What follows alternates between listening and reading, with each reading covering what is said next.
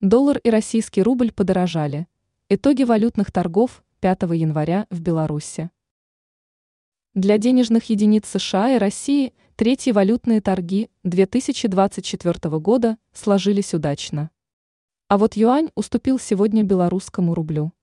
То же самое случилось с единой европейской валютой.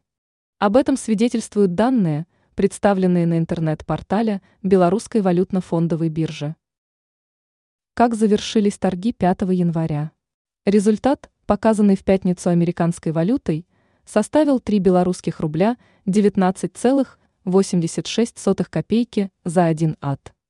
Стоимость евро изменилась впервые с начала года – 3 белорусских рубля 49,95 копейки.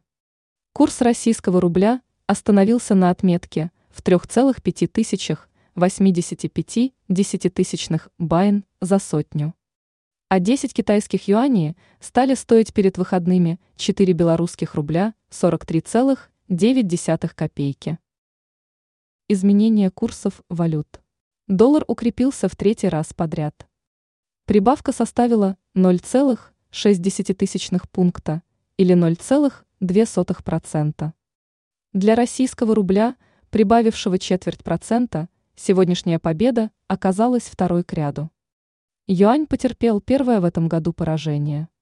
Денежная единица Китая потеряла 0,19%.